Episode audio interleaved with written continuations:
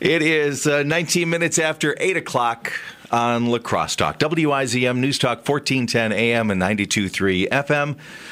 I'm Ken Cooper, in for Mike Hayes, who is on a much deserved vacation, and he's missing a chance to uh, talk with Kelsey and Grace from the La Crosse Community Theater. And I don't know, should we talk about uh, fantastic folklore first, or should we talk about uh, Grace's worst date ever with her boyfriend? see if we get to that. Let's go back to. if there's time to fill at the end, we'll talk about Grace's worst date ever. Although she didn't call it that, I'm just assuming it, it's not in the top 10, right? Uh, we'll see. so, Kelsey and Grace, fantastic folklore at the La Crosse Community Theater. What is that all about? Um, it is a Children for Youth production. Um, it's about an hour long. Um, it is three stories from the great or from the Brothers Grimm, um, and it's kind of narrated by uh, the elves from the Elves and the Shoemaker. Oh, okay. yeah. I love that one. They're the ones that come in every night, right, and make his Yep. shoes. Why do we not have a, a Disney movie about those guys? That seems like that should be something. Hold your breath. Is that one of the stories that you're going to be telling? Uh, yes, it is. Um, you meet the the two that are in the story. Um, at the beginning, and they talk to the audience a bit um, because it's it's a little bit interactive for the kids, which um, Cool. we have found helps keep their interest. Um, we do shows at the La Crosse Community Theater, and then we do it as um, an educational outreach, and we go to schools and, and travel with our set and the actors, and and yeah, it's and, and you were the writer of these. yeah, I, I wrote this one. Um, Okay. We've done it, done a couple other shows the last few years, and it's it's sometimes hard to find a script that has um, enough interaction with the kids. And so we talked about what we would want last year, um, and talked about what stories we wanted to do, and we wanted to do something based on like literature um, that the kids could go and read themselves. And so the Brothers Grimm, there's so many options, and we picked that, and I wrote it.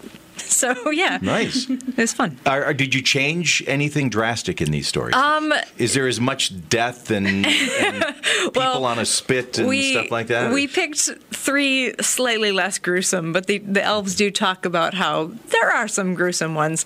Um, it is uh, the.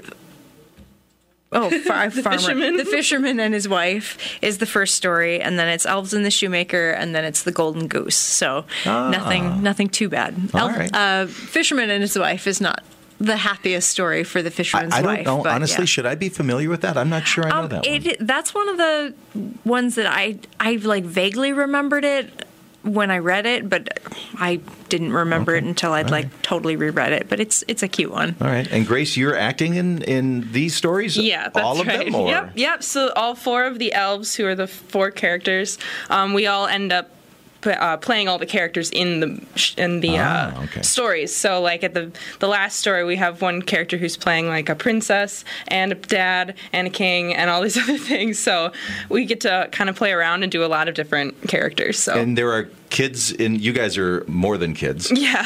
Are there actual kids in the, Uh, we don't have any kids in Okay. the show, um, But it's we for the do. children. Yeah, but it's for the kids, and so we have a lot of um, nice moments where we get to interact with them and and bring some kids on stage, even. So have you done a lot of work with the theater, with Um, our theater? I have actually, and so Kelsey's been there for way longer than me.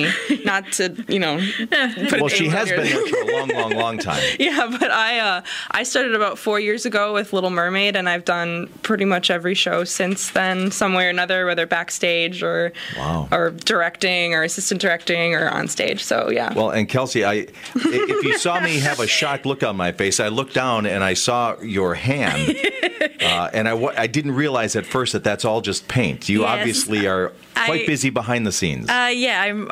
This is not actually from this show, but um, I, I did do the set as well because that's normally what I do with the Theater for Youth shows. I just happen to also write this one. Um, yeah, I, I'm usually covered in paint. what, what do you, uh, you know, I just in general, what do, what do you love about being in the theater?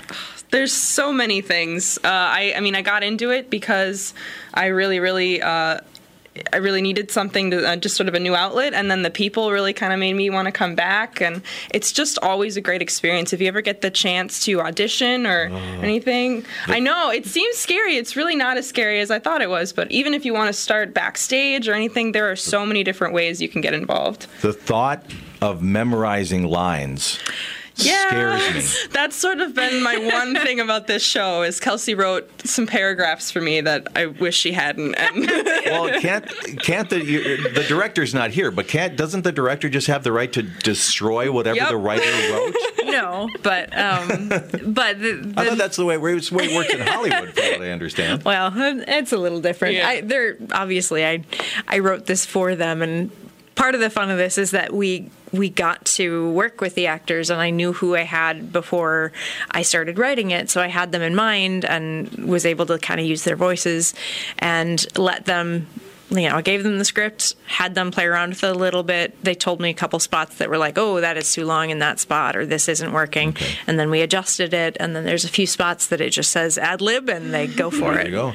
Well, before we run out of time, uh, how do I, we don't? I don't think we're going to have time to talk about your worst Darn. date ever. It in- Sorry. Well, it involved it involved cleaning a deer, so we'll just leave it at that. But how do we find out uh, about the shows and get involved and take our kids to see these shows? Well, um, Fantastic Folklore is this weekend, Saturday and Sunday, as well as next weekend, Saturday and Sunday at the La Crosse Community Theater. Um, Saturdays at 11 and 2, and then Sunday at 2 o'clock. Um, tickets are $10 for everybody, um, so it's a, a nice, easy show. There's lots of pamphlets and stuff for other things. We have um, classes coming up. I think they start in January. We have a, a tech class this time um, that's actually uh, we're inviting families to do it together. Um, so you'll get to like build some flats and learn how to do some scenic painting. And Which theater are you working in for this show, by the way? uh, this is in the Veteran Studio. Cool. Awesome. I love it in there. That's a nice place to Yeah, see it things. is.